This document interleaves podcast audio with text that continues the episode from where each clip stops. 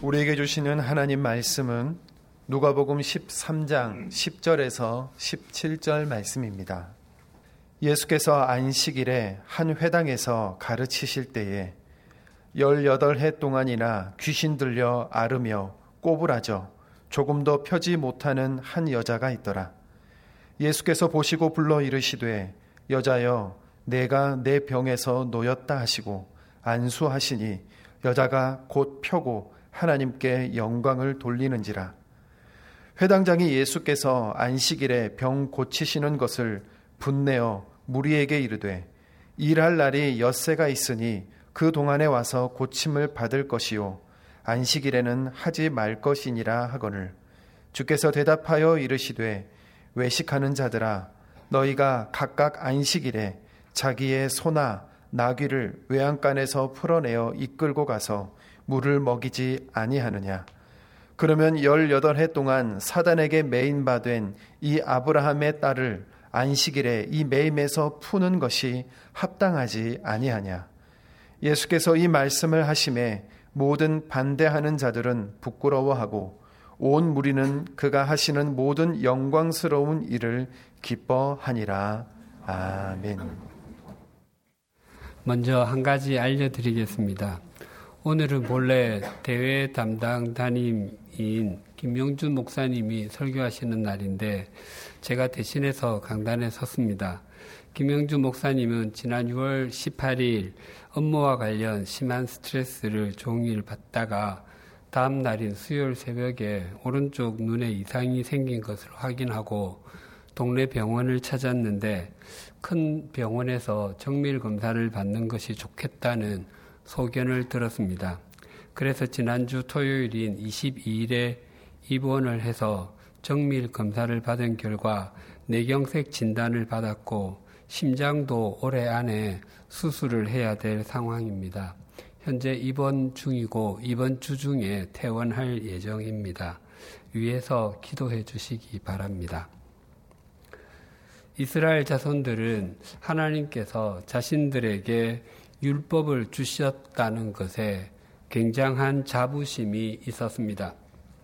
그들은 하나님께서 천지 창조를 하시기 전에 먼저 율법을 만드시고 그 율법을 보시면서 첫째 날에는 빛을, 둘째 날에는 궁창을, 그렇게 해서 여섯째 날에는 사람을 창조하셨다고 믿을 정도였습니다.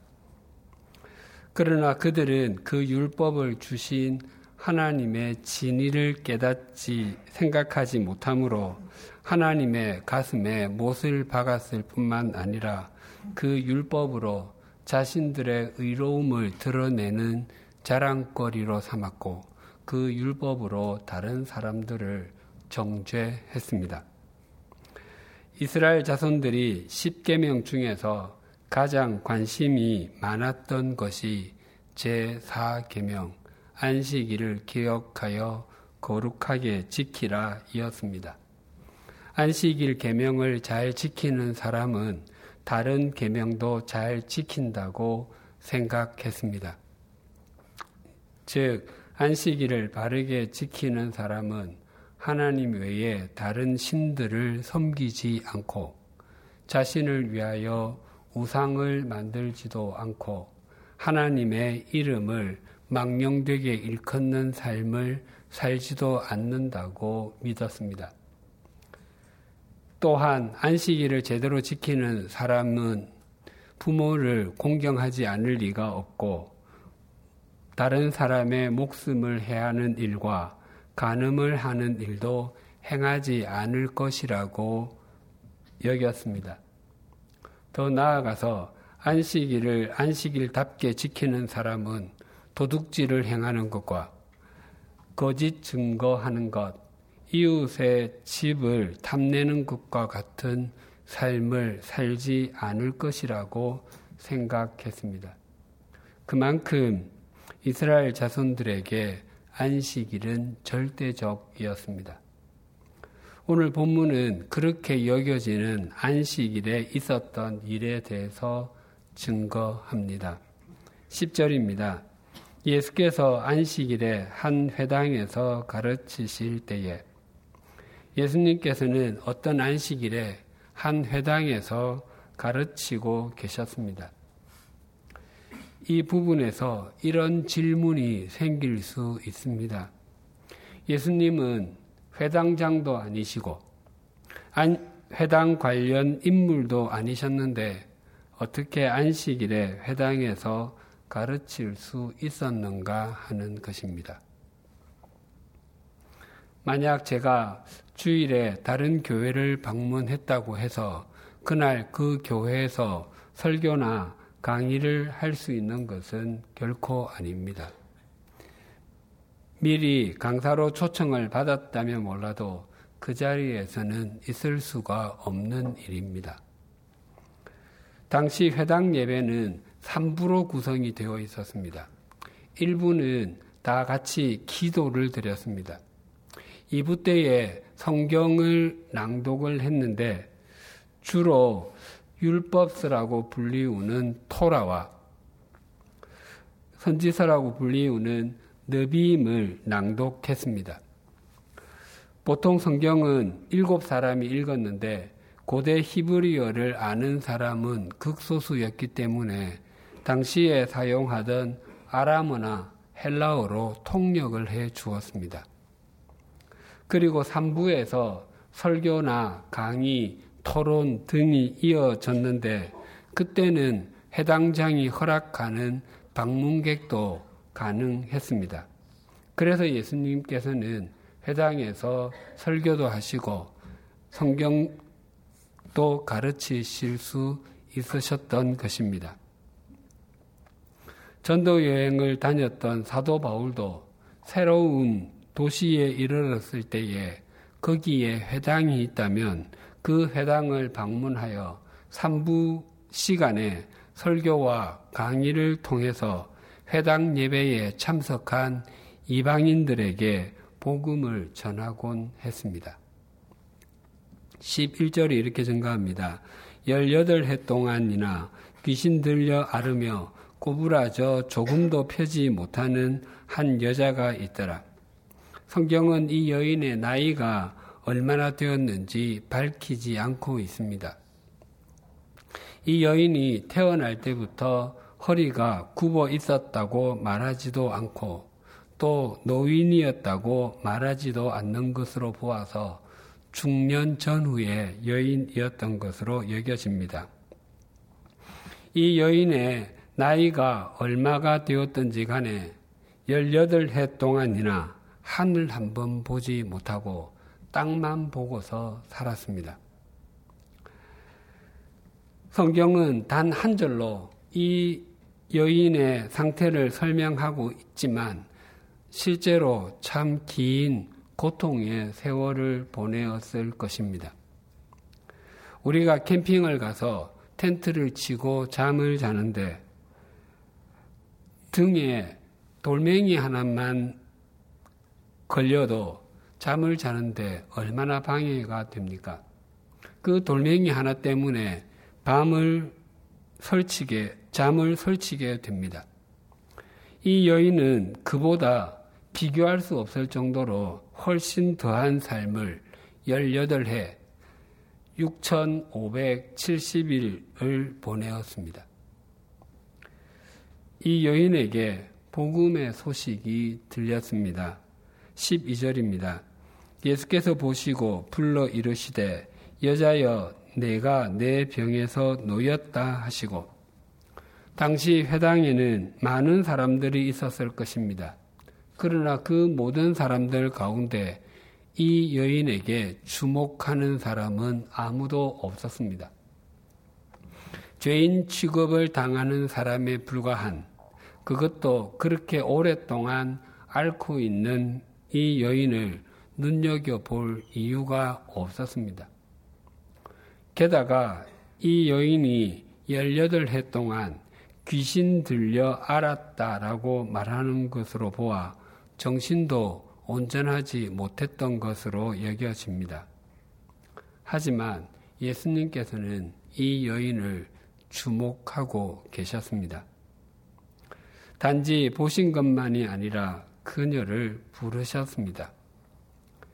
예수님께서 이 여인에게 하신 말씀이 여자여 내가 내 병에서 놓였다입니다. 우리가 보기에는 여자여라는 호칭이 적절하지 않은 것처럼 들리지만 사실은 그렇지가 않습니다. 예수님께서 공생애를 보내시면서 처음 행하신 표적이 가나 혼인잔치에서 물로 포도주를 만드는 일이었습니다. 그 표적의 한 중심에는 예수님의 어머니 마리아가 있었습니다. 포도주가 떨어졌다고 알려준 것도 마리아였고 또 포도주를 만들어 줄 것을 요청한 것도 마리아였습니다. 그때에 예수님께서 어머니 마리아에게 이렇게 말씀하셨습니다. 요한복음 2장 4절이 이렇게 증가합니다. 예수께서 이르시되 여자여 나와 무슨 상관이 있나이까 내 때가 아직 이르지 아니하였나이다.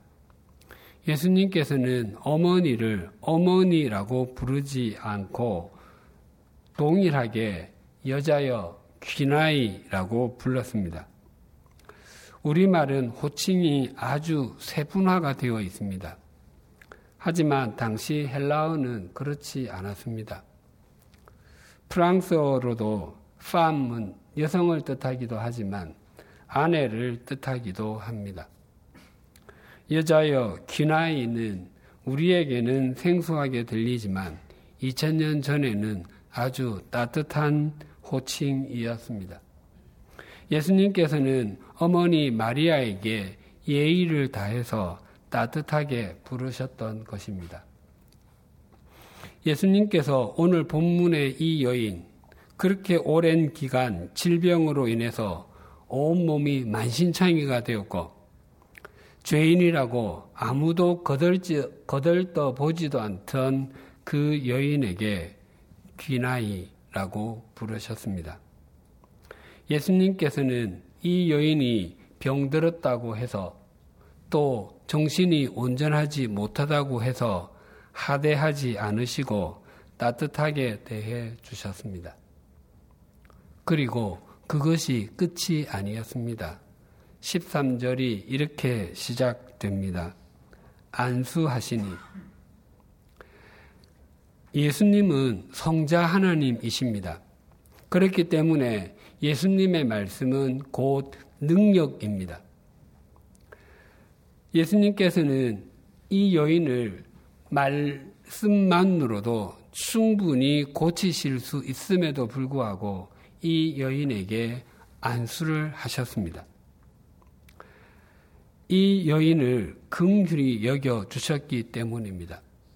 뿐만 아니라 그녀가 하나님께 저주를 받은 것도 아니고 하나님께 버림을 받았기 때문이 아님을 일러 주시기 위함이었습니다. 이전까지 그녀는 아무에게도 주목받지 못하던 인생이었습니다.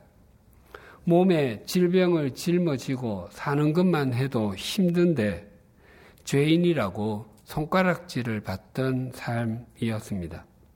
그런 그녀를 예수님께서 안수해 주셨습니다. 그 후에 어떤 일이 있었는지를 13절 하반절이 이렇게 증가합니다. 여자가 곧 펴고 하나님께 영광을 돌리는지라. 18해나 괴롭히던 그녀의 허리가 펴졌습니다.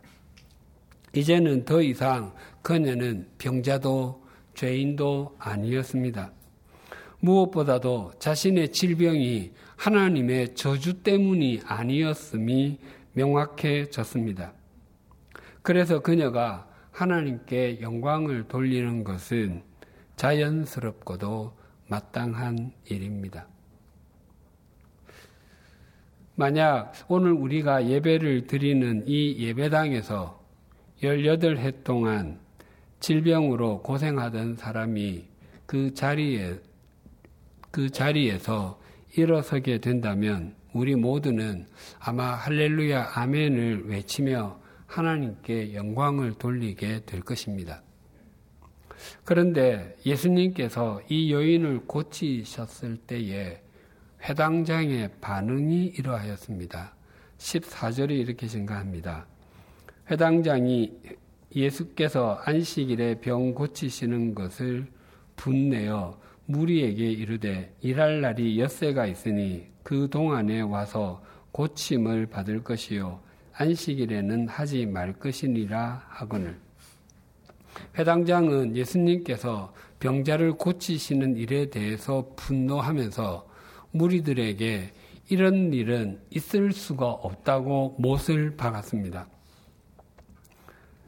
그 이유가 그날이 안식일이었기 때문이었습니다.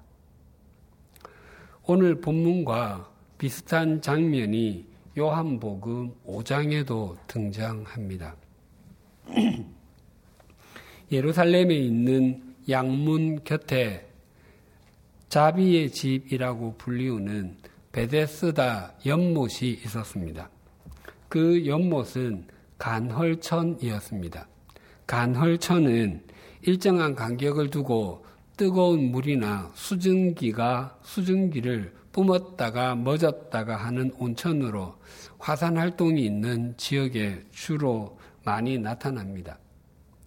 베데스다 연못이 간헐천이었기 때문에 일정한 간격으로 그 물이 움직였습니다. 당시 사람들은 그 물이 움직이는 것을 천사들이 그 물을 움직이기 때문이라고 생각했습니다. 그리고 그 물이 움직일 때에 어떤 질병에 걸렸든지 그 연못에 가장 먼저 들어가는 사람은 낫게 된다는 전설이 있었는데 그 전설을 믿고 그 연못가에 수많은 사람들이 몰려 있었습니다. 거기에 38년 된 병자가 있었습니다. 예수님께서 그에게 찾아가셔서 병이 낫기를 원하는지를 물었습니다. 그랬더니 그는 물이 움직일 때에 자기를 넣어줄 사람이 없다며 자포자기한 인생을 살아가고 있었습니다. 예수님께서 그런 그에게 자리를 들고 걸어가라고 말씀하셨습니다. 그리고 그 즉시 그는 자리를 들고 걸을 수 있게 되었습니다. 그 환자가 앓은 38년은 얼마나 장구한 세월입니까? 특별히 38이라고 하는 숫자는 유대인들에게는 굉장히 상징적입니다. 마치 우리가 36이라고 하는 숫자를 떠올리면 36년간의 일제 강점기를 생각하는 것처럼 유대인들은 출애굽을 한 뒤에 2년 동안은 시내산에서 보내고 나머지 38년을 가데스 바네아를 중심으로 한 광야에서 보내었습니다. 출애굽의 1세대들은 그곳에서 다 죽었습니다. 그러니까 이 38년은 고난과 고통의 한계와도 같은 기간입니다. 그 환자가 그 세월 동안 질병을 앓고 있었습니다. 그러니까 그는 인간이 겪을 수 있는 모든 고통을 전부 다 겪었고, 그럼에도 불구하고 인간의 능력으로는 고침을 받을 수 없는 지경에 있었다는 것을 의미합니다. 그런 사람을 예수님께서 고쳐주셨습니다. 얼마나 감격스러운 일입니까? 그런데 그것을 지켜본 유대인들은 기뻐하기는 커녕 곱지 않은 시선으로 노려보았습니다. 그들이 노려본 이유를 요한복음 5장 9절 하반절에서 13절은 이렇게 증가합니다. 이날은 안식일이니 유대인들이 병 나은 사람에게 이르되 안식일인데 내가 자리를 들고 가는 것이 옳지 아니하니라 대답하되 나를 낫게 한 그가 자리를 들고 가라 하더라 하니 그들이 묻되 너에게 자리를 들고 걸어가라 한 사람이 누구냐 하되 고침을 받은 사람은 그가 누구인지 알지 못하니 이는 거기 사람이 많으므로 예수께서 이미 피하셨음이니라. 예수님께서 그 환자를 고쳐주신 날이 안식일이었습니다. 그래서 유대인들은 그 사람이 그 긴 기간 동안 질병으로 고통을 받다가 거기에서 해방받게 된 것을 생각하지 아니하고 율법의 조문을 먼저 생각했습니다. 그래서 유대인들이 그 병 나은 사람에게 누가 너를 낫게 했느냐라고 묻지 아니하고 너에게 자리를 들고 가라고 한 사람이 누구냐라고 물었습니다. 안식일에 자리를 옮기는 들고 옮기는 것은 일을 하는 것이 되었기 때문에 안식일의 규정을 어긴 것이 되었기 때문이었습니다. 오늘 본문에서 해당장이 분노하는 이유도 예수님께서 안식일의 규정을 어겼다기 때문이라는 것이 그 이유였습니다. 다른 날 고쳐줘도 되는데 왜 하필이면 안식일 날 고쳐주냐 하는 것입니다. 10계명 중 네 번째 계명인 안식일을 기억하여 거룩하게 지키라는 말씀은 당시에 아주 확대 해석이 되어서 사람들에게 폭군처럼 군림하고 있었습니다. 안식일에 금하는 안식일에 일하는 것을 금하는 계명이 우리와 같이 규칙적으로 쉴 수 있는 사람들에게는 그렇게 감동스럽지 않은 계명입니다. 하지만 이 계명의 말씀을 처음 받았던 이스라엘 자손들에게는 완전히 달랐을 것입니다. 그들은 원래 애굽의 노예였습니다. 노예는 주인의 명령에 따라서 움직이기 때문에 자기 계획이 없는 사람들입니다. 그래서 노예는 자기가 지키고 싶다고 해서 안식일을 마음대로 지킬 수 있는 것이 아닙니다. 그러한 사람들에게 자유인 대접을 해주고 진정한 자유를 선포해 주는 것이 안식일의 계명입니다. 유대인들에게는 안식일에 관한 율법이 가장 많았습니다. 그것은 그들이 예기치 않고 그 출애굽이라고 하는 하나님의 은혜를 받았기 때문이었을 것입니다. 하나님께서 노예였던 우리에게 자유를 주셨습니다. 하나님께서 우리에게 주신 이 소중한 시간을 우리는 귀하게 써야 한다며 은혜에 대한 감격으로 이런 규칙, 저런 규정을 만들었을 것입니다. 그러나 1500년의 세월이 지나자 그 처음의 정신은 전부 사라지고 조문만 남게 되었습니다. 당시의 율법 교사들이 그 규정들을 정리했는데 훌륭한 율법 교사는 물 한 방울 흘리지 않는 저수지의 비유가 되었습니다. 그들은 안식일에 하지 말아야 할 일을 39가지를 규정했는데 그것은 쟁기질, 씨 뿌리기, 추수, 타작, 곡식 씻기, 키질, 방아질, 양털 깎기, 표백, 염색, 다대 물건 치우기, 바느질, 덧놓기, 무두질, 표시하기, 모양대로 자르기, 쓰기, 지우기, 불 붙이기, 불 끄기, 망치질 등등입니다. 이 39개의 조목 조목마다 세부 규정이 또 따로 있었습니다. 그것뿐만 아니라 그 세부 규정 아래에 하위 규정이 또 있었습니다. 예를 들면 안식일에 짐을 옮기지 말라가 법인데 그렇다면 짐이란 무엇인가에서 짐은 한 잔 이상의 포도주, 제비 한 마리에게 필요한 정도 이상의 우유, 광고를 쓰는데 필요한 이상의 종이, 펜을 한 개를 만들고도 남을 정도의 갈대 등등입니다. 그 정도의 물건만 옮겨도 일을 했다는 것입니다. 지금 해당장이 분노하고 있는 이유처럼 병을 고치는 것도 안식일에 하면 안 되는 계명을 어긴 것이었습니다. 생명이 유태할 때에는 악화되는 것을 막을 수는 있지만 호전시키는 것은 불가하다가 당시의 규정이었습니다. 안식일에 할수 없었던 의료 행위를 예를 들면 인위적으로 사람을 토하게 하는 것은 불가했습니다. 뼈가 부러졌을 때는 응급 조치는 괜찮았지만 접골은 불가했습니다. 손을 삐었을 때는 씻는 것은 가능했지만 찬물로 식히는 것은 불가했습니다.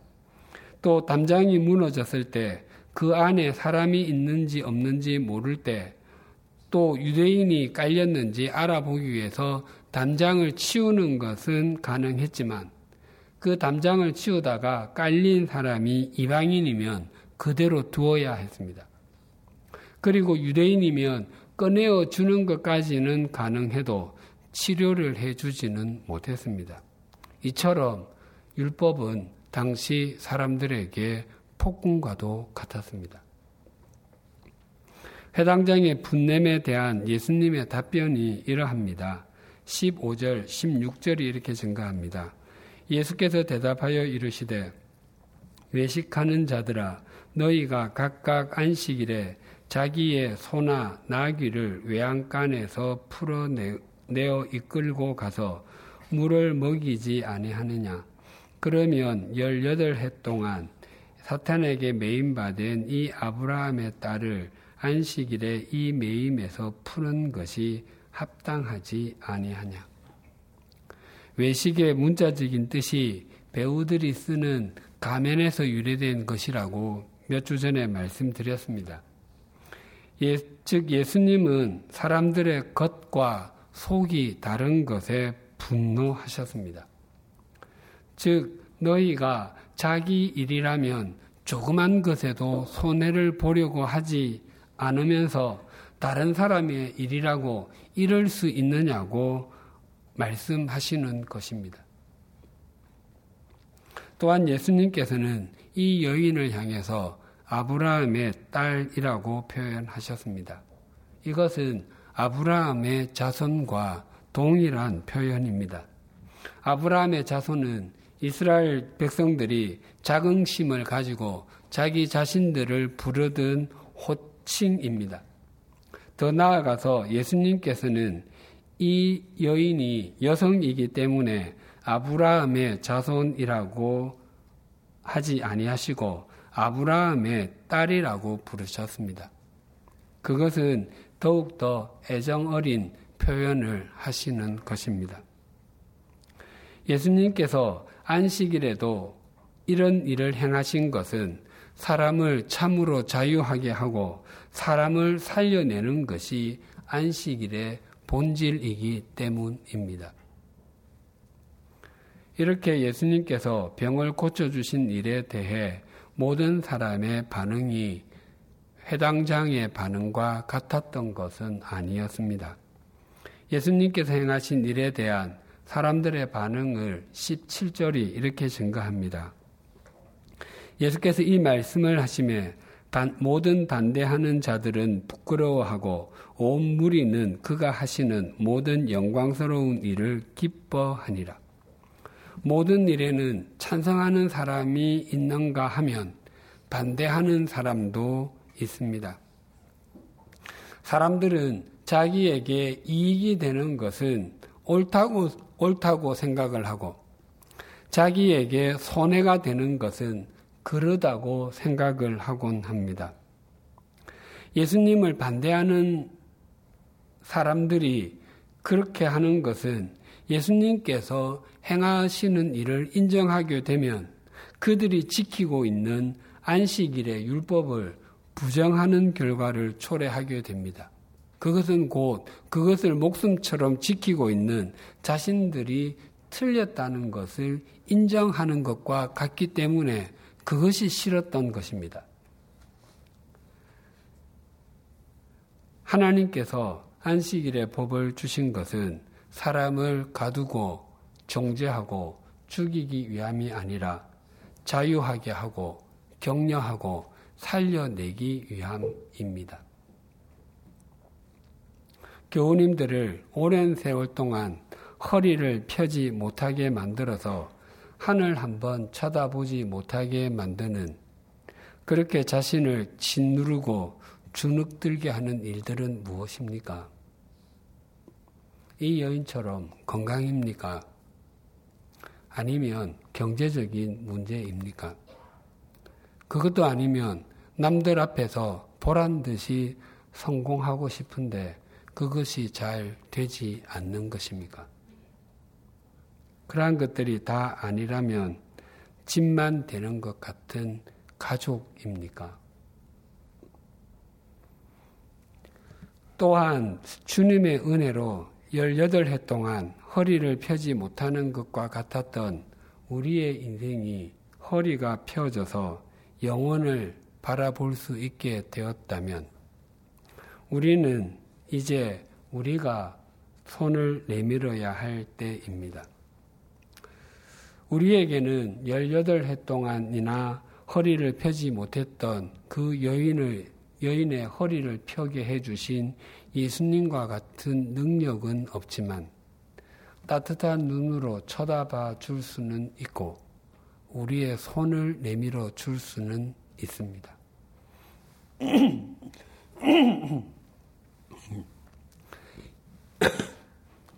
양화지 모교 강좌에 강사로도 오신, 강사로도 오신 적이 있는 정신과 의사이신 정혜신 선생이 쓴 당신이 옳다라는 제목의 책이 있습니다.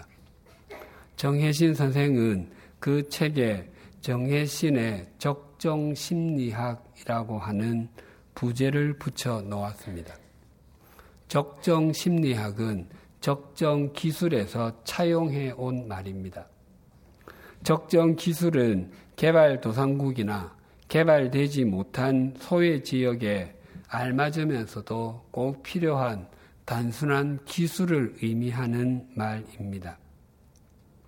즉, 특정한 지역에서 효율적인 결과를 얻게 해주는 가장 단순한 수준의 기술을 뜻하는 말입니다. 아프리카의 어느 마을에 먹을 물이 부족해서 아이들이 아침부터 일찍 물통을 가지고 물을 기르러 나갑니다. 몇 시간을 걸어가서 물을 길어서 그 물통을 이고 지고 되돌아오는데 부실한 물통과 흔들리는 아이들의 다리 걸음 때문에 마을에 도착해서 보면 물이 절반은 사라지고 없었습니다. 그 딱한 사정을 접한 한 디자이너가 사람들과 힘을 모아서 큰 공, 드럼통, 드럼통 모양의 물통을 만들었습니다. 그 후에 아이들의 삶이 달라졌습니다. 아이들은 물을 꽉 채운 물통을 놀이를 하듯이 굴리며 되돌아왔습니다. 그래서 더 짧은 시간에 더 많은 물을 가져올 수 있게 되었고 저장도 할 수 있게 되었습니다. 그러니 마을 사람들의 삶이 달라졌습니다. 게다가 물을 기, 기느라 학교를 갈 수 없었던 아이들이 학교도 갈 수 있게 되었습니다. 물통 디자인 하나가 일상에 가져다 준 기적 같은 일이었습니다. 이것이 적정 기술의 좋은 예입니다. 아프리카 그 마을에 상하수도 시설을 만드는 것과 같은 거대 기술은 비용도 굉장히 많이 들고 시간도 오래 걸립니다. 하지만 그곳 사람들에게 실제적인 도움을 주는 것은 튼튼하게 만들어진 굴릴 수 있는 물통이었습니다. 인간관계 속에서도 적정 기술인 적정 심리학이 필요하다는 것입니다. 한 사람의 인생을 바꾸고 새롭게 하는 것은 거대한 일이나 막대한 돈을 투자해야 이루어지는 것이 아니라 작은 행동 하나, 따뜻한 말 한마디라는 것입니다. 그렇다면 신앙생활에도 적정 믿음이 있습니다. 하나님의 말씀을 주시는 것이나 영원한 생명을 주시는 것, 우리의 인생을 주관하시며 인도하시는 것과 같은 거대 믿음은 우리의 영역이 아니라 하나님의 영역입니다. 그러나 안식일, 즉 주일을 우리에게 주신 의미를 바르게 생각하고 그 말씀에 순종하는 적정 믿음은 우리들의 영역입니다. 예수님께서는 안식일이 사람을 위하여 있는 것이지 사람이 안식일을 위하여 있는 것이 아니라고 분명하게 말씀하셨습니다. 그렇다면 신앙생활이 사람을 위하여 있는 것이지 사람이 신앙생활을 위하여 있는 것이 아닙니다. 우리가 우리 이웃들에게 손을 내미는 것이 우리가 주님 안에서 함께 지어져 가는 것이고 적정 믿음을 실천하는 것입니다. 너희가 여기 내 형제 중에 지극히 작은 자 하나에게 한 것이 곧 내게 한 것이니라. 기도드리시겠습니다. 하나님 아버지, 오늘도 말씀을 통해서 우리가 열심히 하나님을 섬긴다고 하면서도 하나님의 뜻과는 전혀 다르게 살 수도 있다는 사실을 깨닫게 해주셔서 감사합니다. 또한 율법은 조문 자체가 아니라 그 속에 정신이 중요함을 알게 해주시고 신앙은 우리의 의로움을 드러내기 위한 분리가 아니라 포용임을 깨닫게 해주심도 감사합니다. 해당장은 하나님의 율법도 잘 알고 율법을 지키며 산다고 생각했지만 왜 하나님께서 그 율법을 주셨는지 그 율법을 주신 하나님의 마음에 대해서는 아무런 생각도 없이 오직 율법을 지키는 것에만 집중하다가 오히려 다른 사람을 정죄하는 자리에 있게 되었음도 확인했습니다.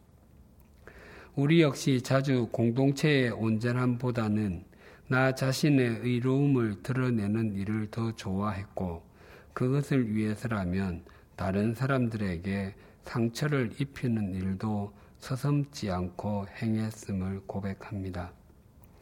예수님께서는 우리들에게 너희는 세상의 빛이다 라고 말씀하셨지만 우리, 우리들은 빛이 아니라 불이 되어서 다른 것들을 태우려고 했음도 고백합니다. 하나님 아버지, 18해 동안 허리를 펴지 못하며 살았던 여인의 얼굴에 우리의 모습이 있습니다. 우리가 오늘 이 자리에 있을 수 있음은 주님께서 우리의 허리를 펴 주시기 위해서 우리에게 안수해 주시고 우리와 시선을 맞추어 주셨기 때문임을 고백합니다. 그러한 은총을 받은 우리가 이제는 주님의 시선과 손길로 다른 연약한 사람들을 섬기는 주님의 통로가 되게 하여 주시옵소서. 우리의 작은 적정 믿음이 다른 사람들을 주님께 연결해 주는 연결 고리가 되게 하여 주시옵소서 예수님의 이름으로 기도드립니다. 아멘.